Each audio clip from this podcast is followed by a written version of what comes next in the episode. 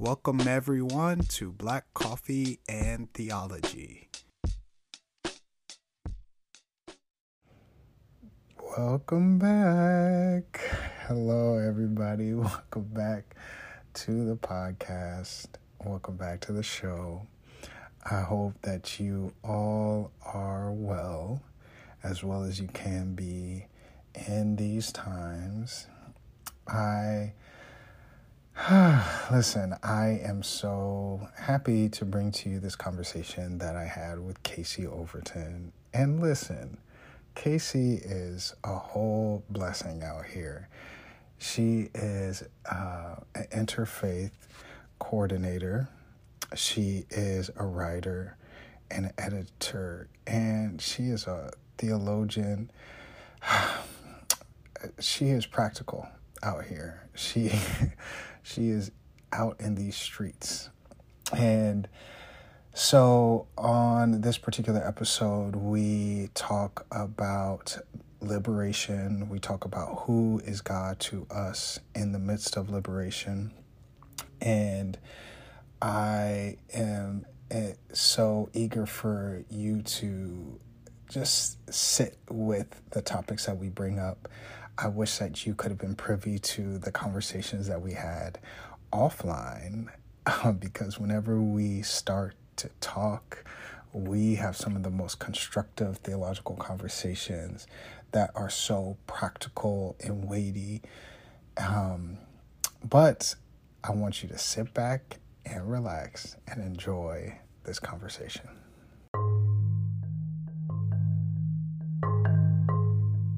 Definition of community and maybe she may have posed it as a definition of love but to me it's sort of one and the same.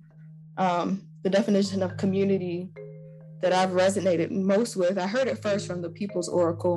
I believe her name is dana nickel if i'm not mistaken and somebody can correct me if i'm wrong.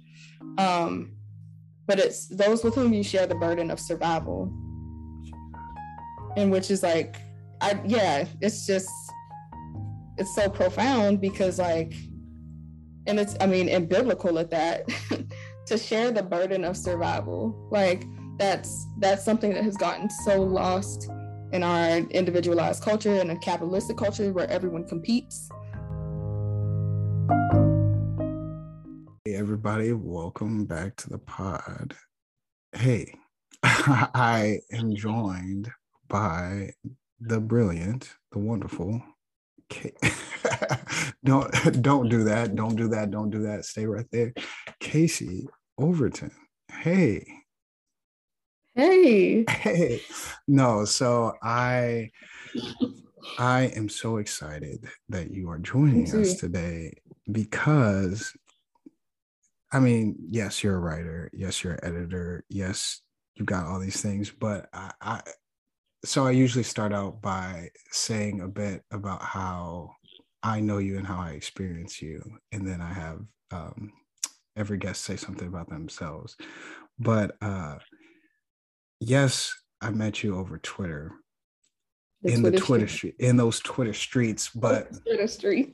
That's how I feel like that's how I know most people these days. Um, but the thing the thing um, the thing i like about you is uh, how i experience you as is straight fire and that is like funny to the people who it needs to be funny that's you giving heat to the people who need that heat um, that's when you step into a thread and it's not making sense. It's not sounded right. you go clear the place. You're like, this not making sense. You're like, what's going on in here? I don't know if I'm that ferocious, but maybe. no, and I don't even. What's What's great about that is I don't I don't experience it as being ferocious. I, what I like about it is the clarity and the succinctness and I never experienced it as being too harsh and i love like that multifaceted dimension of who who i experience you to be and i remember the first time I saw you appear in a thread, I was like, wait, who this? Harpo, who this? um? Because it's like, because even when you're, bring, because here's the thing clarity is never harsh to me. And you can mm-hmm. say something in only a few lines that it's like, okay, well, then that's it. And I love I love that. And I, I think you bring this dimension of truth teller when you step into a situation that I think if someone's committed to not telling the truth, that probably is uncomfortable. That probably is ferocious. um, mm. But what I love is that in dialogue with you, you're not a person who can't bend and flex and you can't like there's all this beautiful like symmetry with you and you see all these different colors um so it's almost like an artist is how i think is how i think of you now as i've gotten to know you like talking to you is like this artistic dimension in conversation so yeah i enjoy experiencing you in that way yeah thanks that's that's like really cool i appreciate that and that's like yeah, I'm gonna be thinking about that for a while. Like the art, the art of it all. I I never would have thought of it that way. So that's interesting, and I appreciate it a lot. Yeah, and I think for me that's rare. I think so often, especially once people have any kind of theological training, um, they have learned how. they have learned how to state their opinions and not move um, but it's rare when someone can can definitely have concrete thoughts but be so flexible and be able to move with someone and hey dip in and out of it we you know be able to, hey we don't have to keep this theological. We don't have to keep this in the Bible. We can just as easily cross over right on out of it. And it's like I, that's such a rare gift, and that's such a rare viewpoint and perspective that you bring to things. So thank you for that, truly. Um, yeah, thank yeah. you. Thank you for being a, a space that can a person who can create space for people to be full people and not just theologians and not just intellectuals and not just scholars. And like you create that space and your gentleness helps people feel open to you know be like multifaceted in those ways. So thank you. Yeah no problem. Um so how would the first question i always ask people is mm-hmm. how what's important to you and how you show up in the world and who you are? Yeah wow. Hmm. I mean black people. Black people right. are important to me. Um and i mean i'm i'm still like working on trying to figure out how best to live up to that. Um because yeah i i would love for my work to be in service. Um to Black people, not just as an affinity project, but as um, kind of as a mode or as a like a manifesto of sorts of how liberation has happened um, with from from the bottom up. Um, so Black people are important to me, and I haven't I have yet to figure out how to reconcile the work of investing in Black people without one being completely exploited or two um, not eating. And so I'm in the process, I'm in the liminal space of trying to reconcile um, what it is to spend my life investing in Black people in a colonial, anti-Black con- context, excuse me. Ooh. You are speaking things straight off the bat. okay. Yeah, I mean, okay, you just yeah. segue yourself. Okay. No, I was That's me. Um I listen, I resonate with that. I the reason why I wanted to have you on is uh, many reasons, but uh, I I wanted to to bring to the table liberation, mm-hmm. and so all all season long in the second season, I have wanted to take time to think about deconstruction from the lens of Black people. Mm. And often the conversation around deconstruction has centered white siblings and their feelings and their concerns and their concerns and my goodness. and and those things that are relevant to them. And in those spaces are needed. And so deconstruction often becomes this affinity space and this affinity group for white people yep. while being touted as this thing that you know we all experience this right? And often mm. black people are like that's not what we talk like mm-hmm. um we got other mm-hmm. stuff to talk about you know like um and so uh, i have really wanted to take uh, this whole season to really think about mostly you know there are a couple of other guests who are not people of color but i've wanted to mm-hmm. mostly just sit with those elements those themes that resonate with us in the room mm-hmm. right? And so liberation uh i was like okay i gotta have my uh, because you are and i don't even know how you think of yourself uh, but when i think of a liberation liberation theologian somebody or at least who embodies the spirit of a liber, liberatory person is you.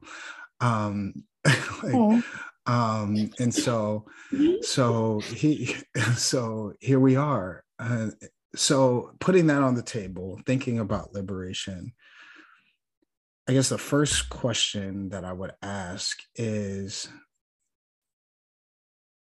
when thinking about liberation, what are some of your initial thoughts around the term? Um, often it's this ambiguous thing that is kind of like cute. Um, and people use it in all these ways. Like when you think of the term, what are some some things that you think of right away? the term liberation. Um, mm. I think like one of the first things I think of is that like we have to that we have to be willing to take that work up ourselves. Um, and I think there's a lot of pressure and a lot of like impulse and a lot of coercion and like conditioning that makes people believe that they have to be asked or that they have to ask to be emancipated. Um, and I think a lot of the a lot of the like political theory and approaches right now are very much efforts where Black people or oppressed people at large are asking for their freedom or are, are looking to someone else to grant them their freedom. And this was like probably one of the most powerful things that I learned in school, studying liberation theologians and like just justice in general, is that if you ask somebody permission for your quote unquote liberation, baby girl, you didn't get liberated. um, if somebody has the power to grant it to you, if it hinges on someone's permission, then it isn't liberation anymore. You might it might feel it might be better. It might the conditions might be be more favorable. Um, but you're not free yet until you've you've taken that power away from them to decide whether or not you get to be free. And that's yeah like that's probably like one of my biggest pet peeves and like whenever somebody brings up any approach or any political endeavor enterprise it's just like why y'all asking these people if we can be free? Like listen. why are you asking these people if we can be human? Why are you telling these people that that that that we matter that's and like Let me try not Listen, to be shady. Why, you, why are y'all telling, why are we waiting to convince them that we matter? What? Uh, Listen, you're already saying things. I, am gonna jump in. Feel free to talk over me too um because you do do it. All right listen you have full, you have you have full listen y'all about to hear our real conversation. I listen um this is how we talk apparently. Um mm-hmm. i you already got spirit moving right now. Uh, I wish you could see my leg looks like thumper right now. Like, um, I yeah, exactly. I because it's this this freedom piece um, and this asking for freedom is I, so i'm thinking of two things one this mm-hmm. is so pertinent because liberation is right obviously I, I brought this to the table because black bodies we've seen over the past couple years in a pronounced way have been put before us in social media, mm-hmm. um, in broken images, and sad images. Um, mm-hmm. Police have been brutalizing us in ways that have been, you know, pushed on us in the media, right? Yep. And ch- and churches um, being co-opted and being harmed. Uh, we've seen gymnasts, black gymnasts, say, "Hey, I'm tired you know black athletes mm-hmm. say hey i need a break i mean you know so mm-hmm. all of these things has caused a lot of people to say what does liberation look like for the black body mm-hmm. um, it, uh, as we have seen black people get gunned down and hunted it begs of us to ask what does liberation and rest look like for us in this time in this evil age right and then so you're right. you're talking about us asking um, people for liberation it sounds absurd but that's essentially what i've seen a lot of times is people um, saying like okay we're cool with the justice stuff you know mm-hmm. because y'all do it nicer like mm. i'm feeling triggered by that you know and so there's this call for niceness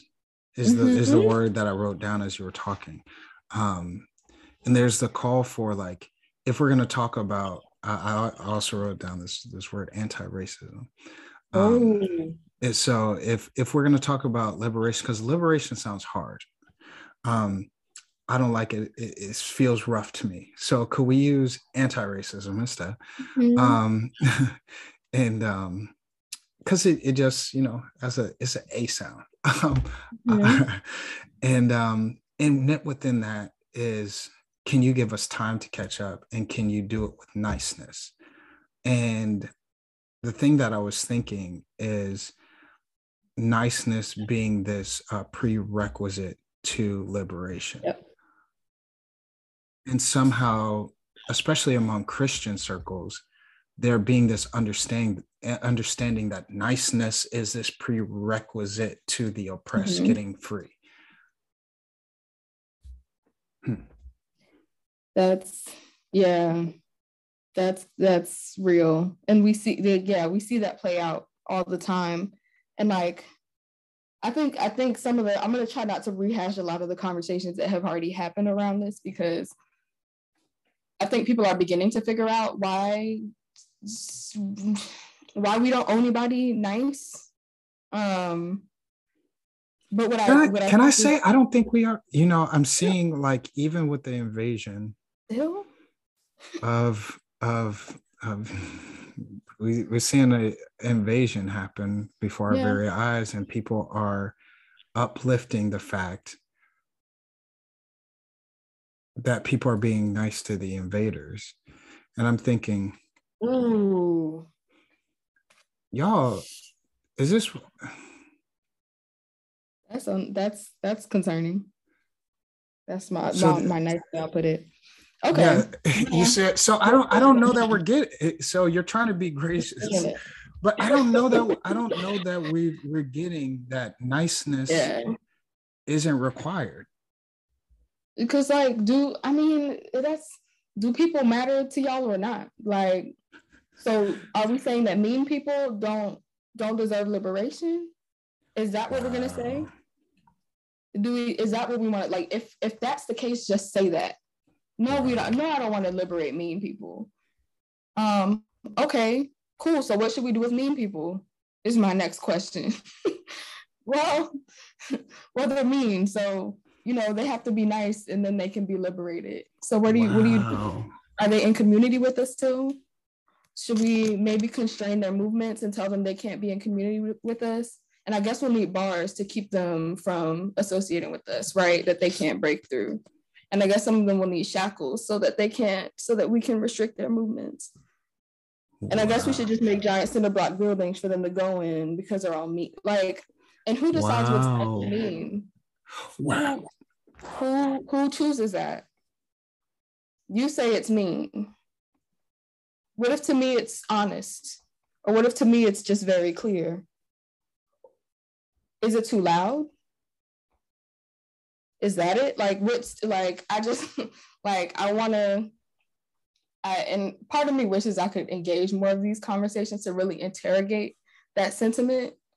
But it's also exhausting and it's like dehumanizing to an extent because like I, I to even have the conversation feels insulting in a lot of ways, not even just to me personally, because I'm generally not someone who likes to use like you know, I for the most part I don't speak loudly and I, you know, fall into a lot of the bounds of respectability, probably way more than I should.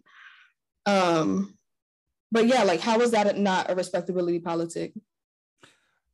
I love what so you said you I'm sitting with your question of who decides who decides what's nice and mean.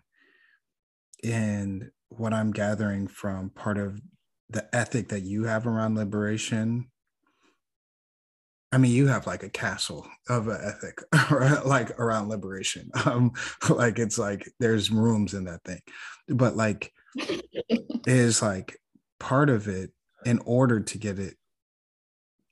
In order for us to get there in liberation, is we do have to go and interrogate the undercurrents of of who is deciding what and why, right?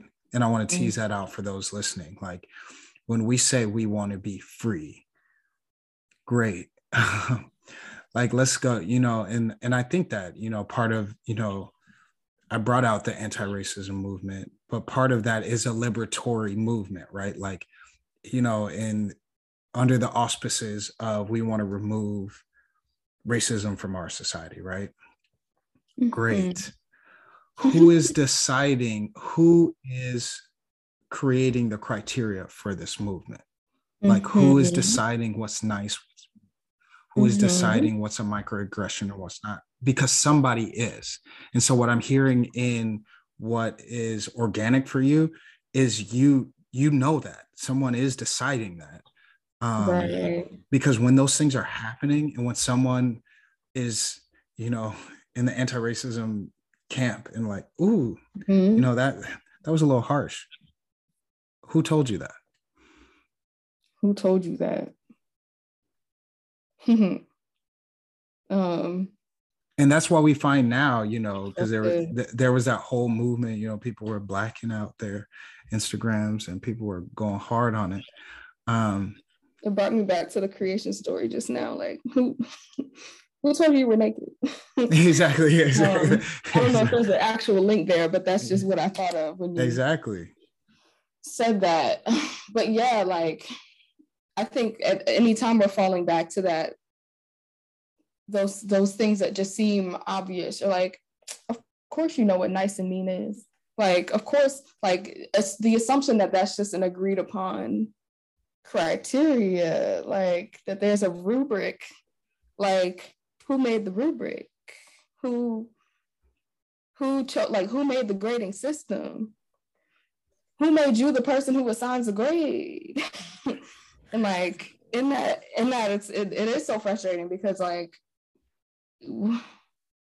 since when did you like who who are who are you to even say that xyz is mean? Or just be, because it doesn't make you feel good like according to what criteria?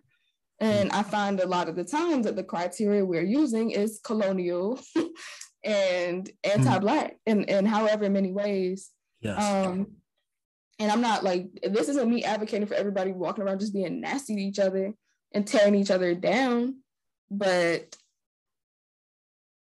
if somebody's rhetoric that's going to try to build people up, especially at people who need to be built up and historically never have, um, and to demand to demand a level of politeness out of it, which politeness in itself is kind of colonial, and we can, I mean, maybe we can unpack that. I might not even have the range for that one, but um, yeah, for somebody to to demand politeness as a as a part of the criteria, it's it just it's disturbing on a lot of levels.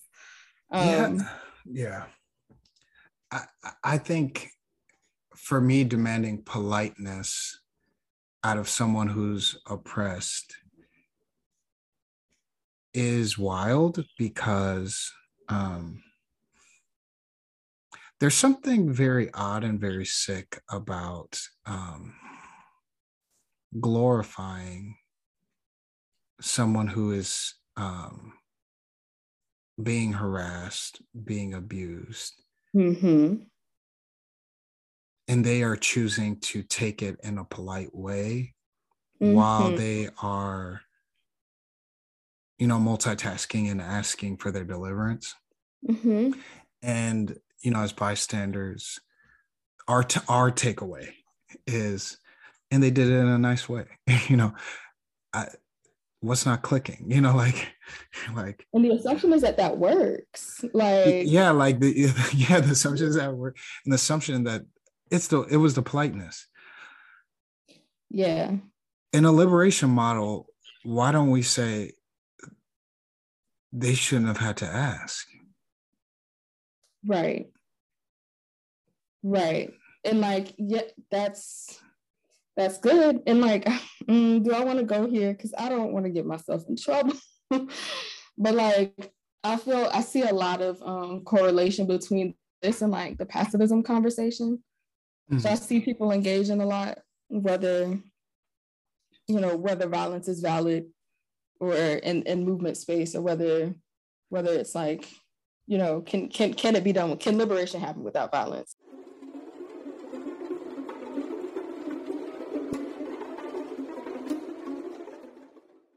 our culture makes us own our actions as like as or even yeah our cultures kind of assign what it considers misdeeds to like our being in a way that's weird. Like yeah.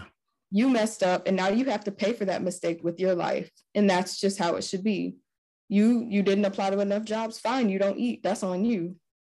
Yeah. and you pay you pay with your life. Um and that's something like i think that's something that religion serves to to fix if it's done properly which lately it's not. But like religion helps to in ritual and all of that helps to sort of correct that that system of of thinking uh, where you have to pay for that one that your that your actions are your own because no one's actions happen in a vacuum. And no person exists in a vacuum uh, beyond the influence of all of these forces that are brainwashing us to believe that um, that we have to like our lives are our, our love is conditional upon how we perform. But yeah the notion that our performance like our value being tied to our performance and behavior is is something that's like a really, really absurd and perverted kind of paradigm to exist under. And I, I think like a lot of the challenges breaking that. Yeah. I, I, I would argue. Oh, yeah, you said uh, that that definition you gave was so powerful. That thing hit me. Um, and as someone who is not completely able-bodied, that really mm-hmm. hit me um, just in a real way because as I get older, that becomes more and more prevalent in my life. And so right thinking about like community for me is about really people who I can really rely on for that that survival yeah. aspect. And I think um you know like that really deconstructs like the ableism that is knit within our society and that is mm-hmm. knit within each person's framework to think like nah i got it but you see that unravel as someone truly reaches the last days of their life and as they realize that i can't do this mm-hmm. right you know and as what it as when people go through a disabling event or yes. and suddenly they realize they don't have community right like right. they don't have the assurance that they thought they did right and mm-hmm. all of a sudden now it's over and and so that you giving that definition uh really speaks into that and i think rallying around that then makes the that part of liberation then makes sense because for me I kind of see that as a core of liberation because one, when survival becomes the nucleus of mm-hmm. who we are as a people, in those that have banded together, I want this group of people to survive and mm-hmm. thrive. Mm-hmm. Your survival is my survival. I see in you those things that I want to be preserved.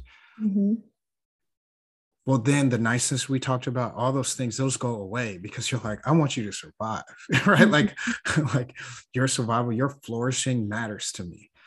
Things that hinder that mm-hmm. i'm about that life right? Like i like um right. it, it, niceness respectability politics go out the window like all those things mm-hmm. and yeah because we are committed to making this pod survive right like we are um and so it's such a beautiful like resonant thing and that breaks down that rugged individualism it breaks mm-hmm. down all those things that capitalism tells us who we are mm-hmm. and what things are important about our being and mm-hmm. i love what you said about like those things that are like our society tells us about like like our almost moral failing failings you know and like um and it's really just an inability to produce. Yes, yes, exactly. I want to nuance that. Like, yes, yes, yes, yes. It's not even just moral failings, but at, at whatever point you are unable to produce whatever capitalism wants from you, that's mm. that's considered a moral. Your morality is now tied to what you can and can't produce mm-hmm. um, for the empire. Like yeah like your moral standing and and even just the valuation of your entire being is based on production i i and and what's funny in that is like and funny not funny at all is yeah. a lot of people for the life of them cannot think of another way past that and so right. like the the piece that i want to end with is thinking of like a society like where do you see a liberated society past what we're talking about? And mm-hmm. so for me what I, I was thinking is like what's sad to me is all of the hypotheticals that people will post like could you you know live on an island without the internet for two million dollars? Yeah. That is like that is yeah a question that arises out of the insecurities that our society has placed on our inability or ability to produce. Mm-hmm. Because you, let me tell you something, party people. That's not a question for me. but that shows the inability. Like, do you see how that is a, a that is a vice on our very imagination Oh, yeah. Not being able to creatively think beyond what has been given to us, that brainwashing is so deep.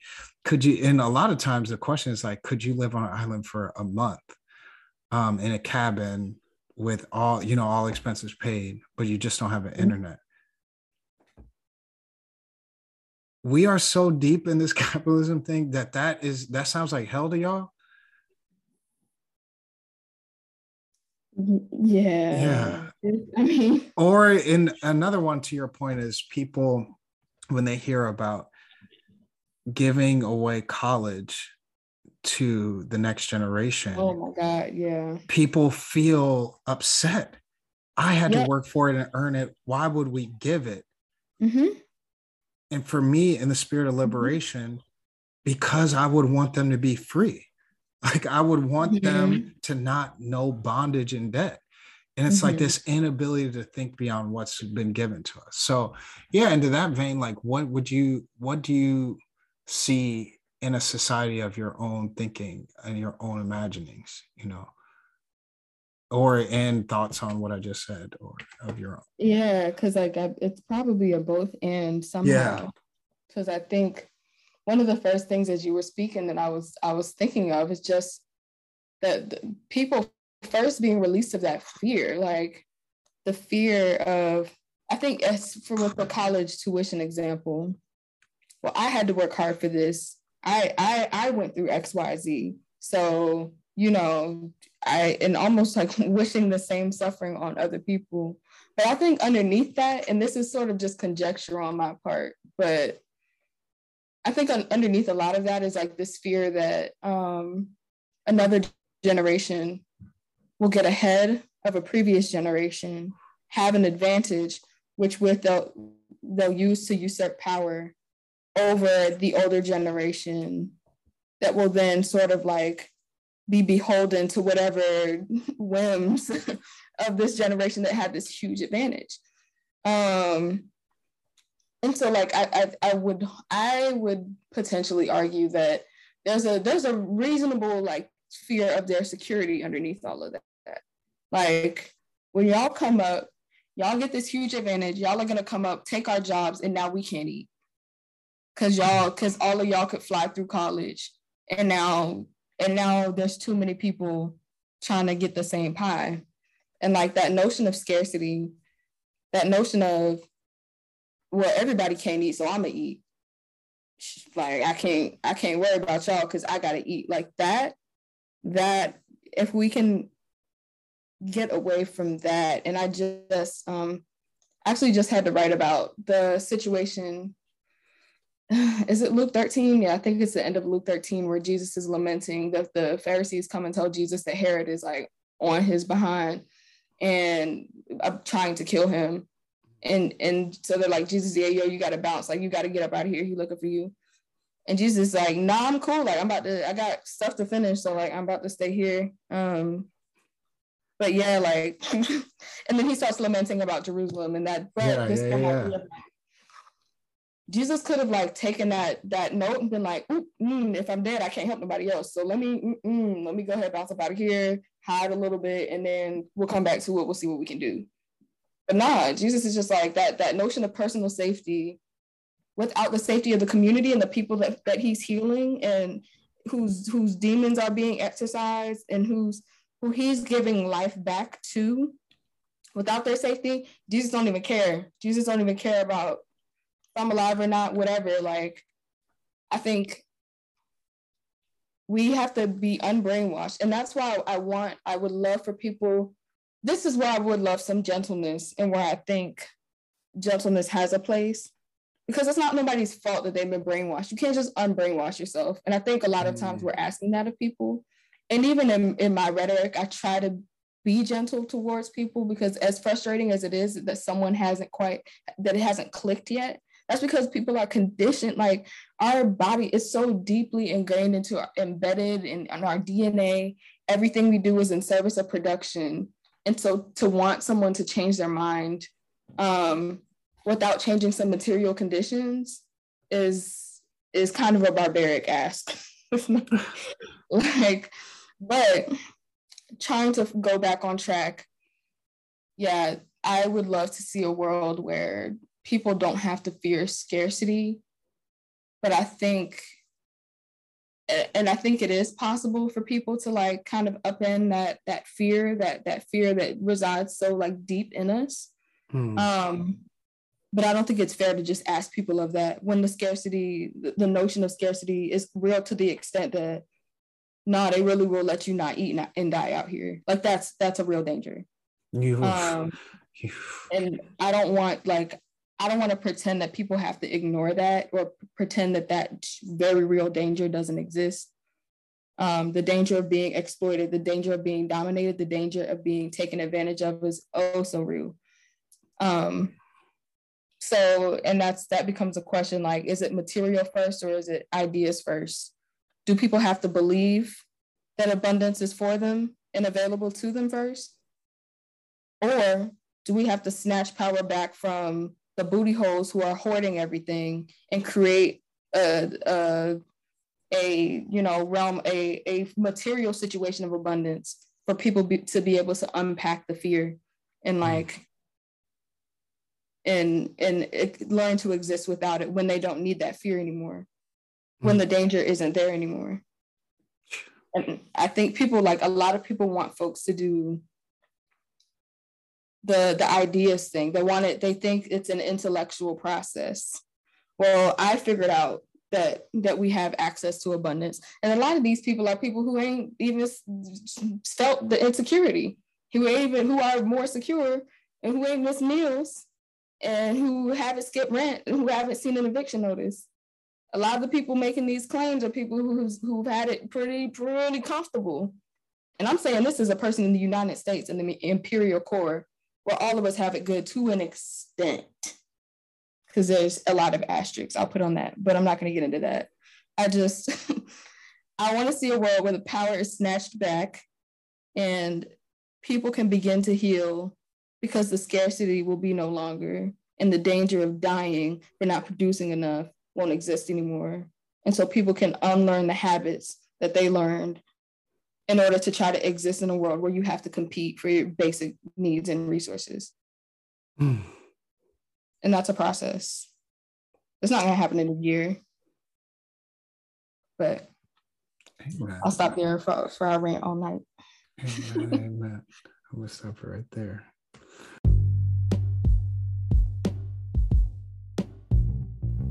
Black Coffee and Theology Pod is a production of Three Black Men, the podcast about theology, culture, and the world around us. Follow us on Twitter at Three Black Men. If you like the content that you are receiving here and want to receive more, whether that is in longer conversations, essays, devotions, and videos from either myself, Sam, or Trey, please sign up for for our Patreon at patreon.com slash three black men. Don't forget to like, rate, and review Black Coffee and Theology Pod as well as Three Black Men.